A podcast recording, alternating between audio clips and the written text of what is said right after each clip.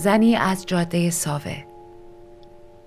نویسنده حاله مشتاقی نیا با صدای بهناز بستان دوست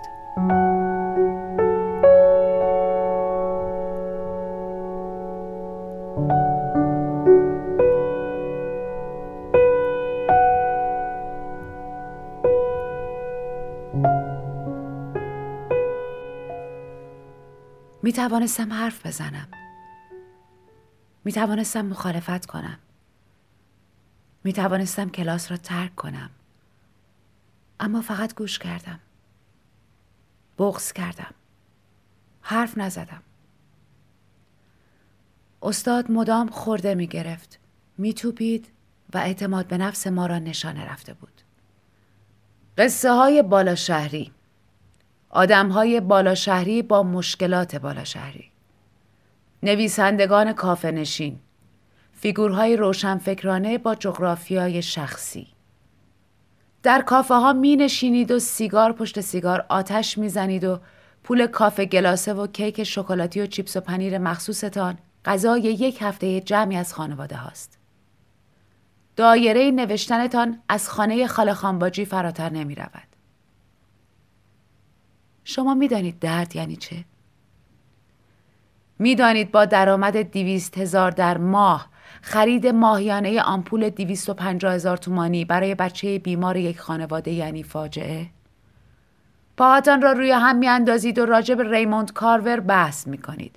تب کارور همهگیر شده و اکثر داستانها کپی دست انام از نوشته های اوست. در خانه های 400 متری زیر خونک های کولر می نشینید و راجع به قصه های دختر پسری فکر می کنید تا بنویسید.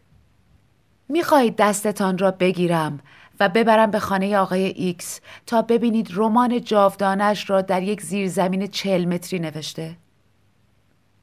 حالا برای این نسل باباها پول می دهند تا سیاه مشق ها چاپ شود تا بعدها پز بدهند که ما هم نویسنده تربیت کرده ایم. چه اصراری است که بنویسید نمی‌دانم. دختر جان پسر جان نوشتن که تفریح نیست شوخی نیست. نوشتن یعنی عرق ریختن روح یعنی داشتن اندیشه تجربه خلاقیت تخیل و مطالعه. وقتی نداری ننویس. همین. مدیریت آموزشگاه قول داد که دیگر این استاد را به عنوان مهمان سخنران برای کلاس های داستان نویسی دعوت نکند.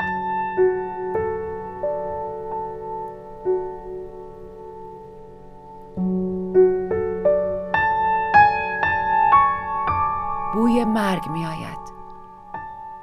چهار سالن مستطیل شکل به سالن کوچک مرکزی که ورودی بخش ایزوله است متصل شده.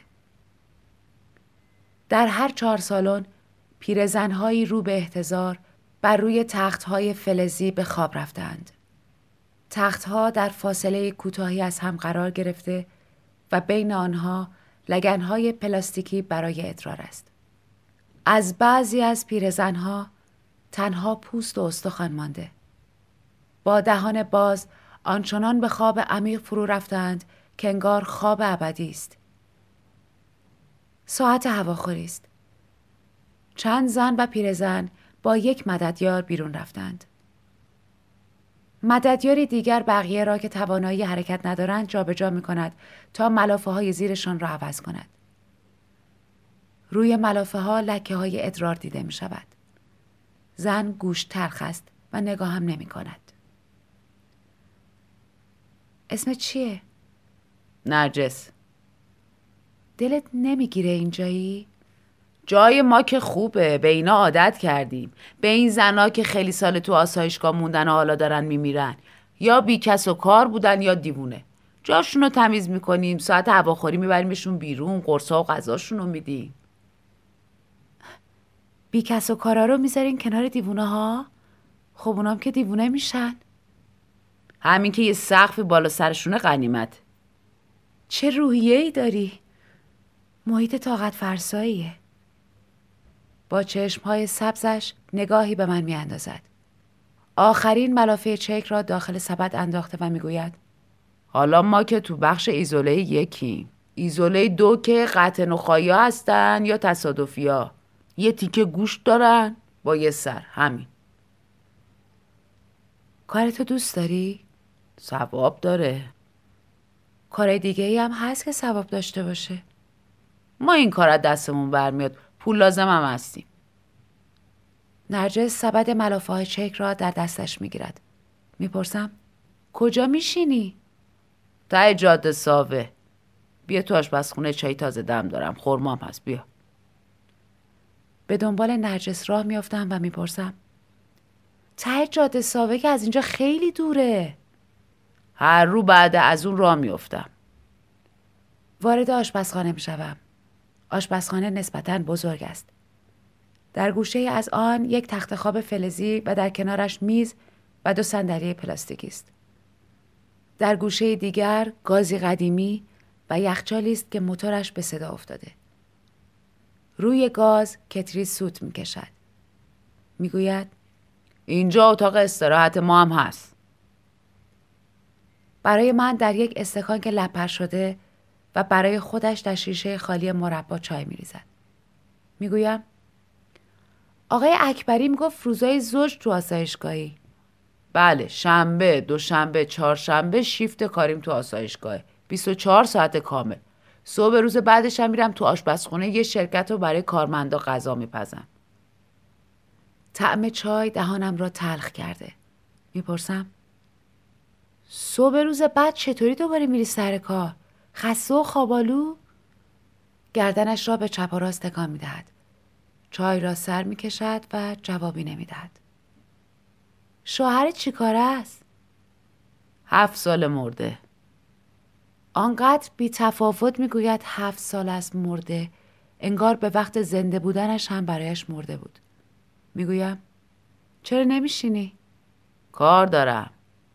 چند تا بچه داری؟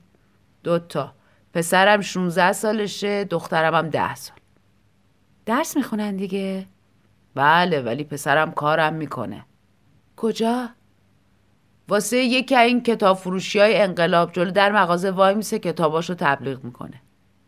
خورما تعارف می‌کند و می‌گوید بخور یه فاتحه هم بفرست. یکیشون پریروز تموم کرد. هرچی سب کردیم میشکی نیومد سراغش. همینجا چالش کردیم. دوست نداری یه شغل دیگه داشته باشی؟ نه. گفتم که ثواب داره. اینجا رو واسه آخرت می‌خوام. آشپزی تو اون آشپزخونه هم واسه خرج دنیا بسته.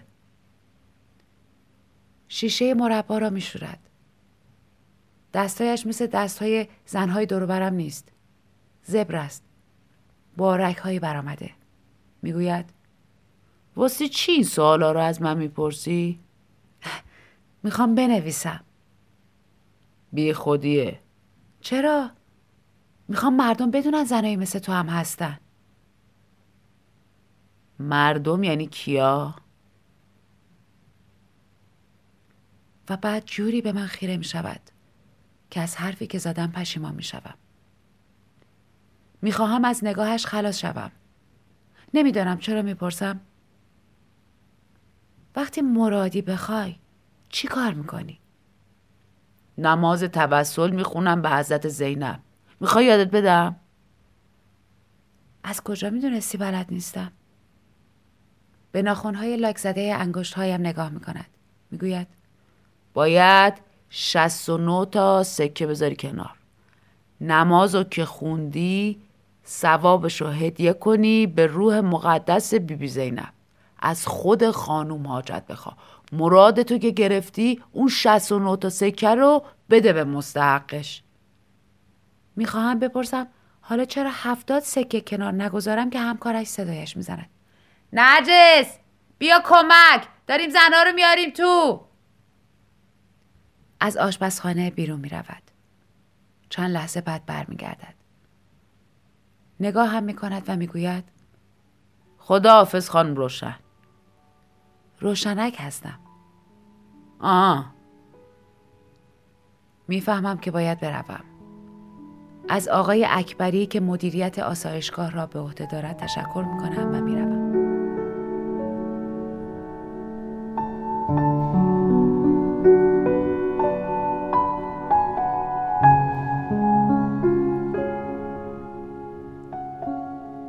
در سربالایی جردن متوقف شدم. راه بند آمده و صدای تند موزیک پرشیای کناری کلافم کرده است. زن جوانی که موهایش را زیتونی کرده دستش را روی دست مرد بر روی دنده گذاشته. ناخونهایش فرنچ نگیندار است. سرش را میچرخاند و چشمش به من میافتد. چشمهایش سبز رنگ است. همرنگ چشمهای.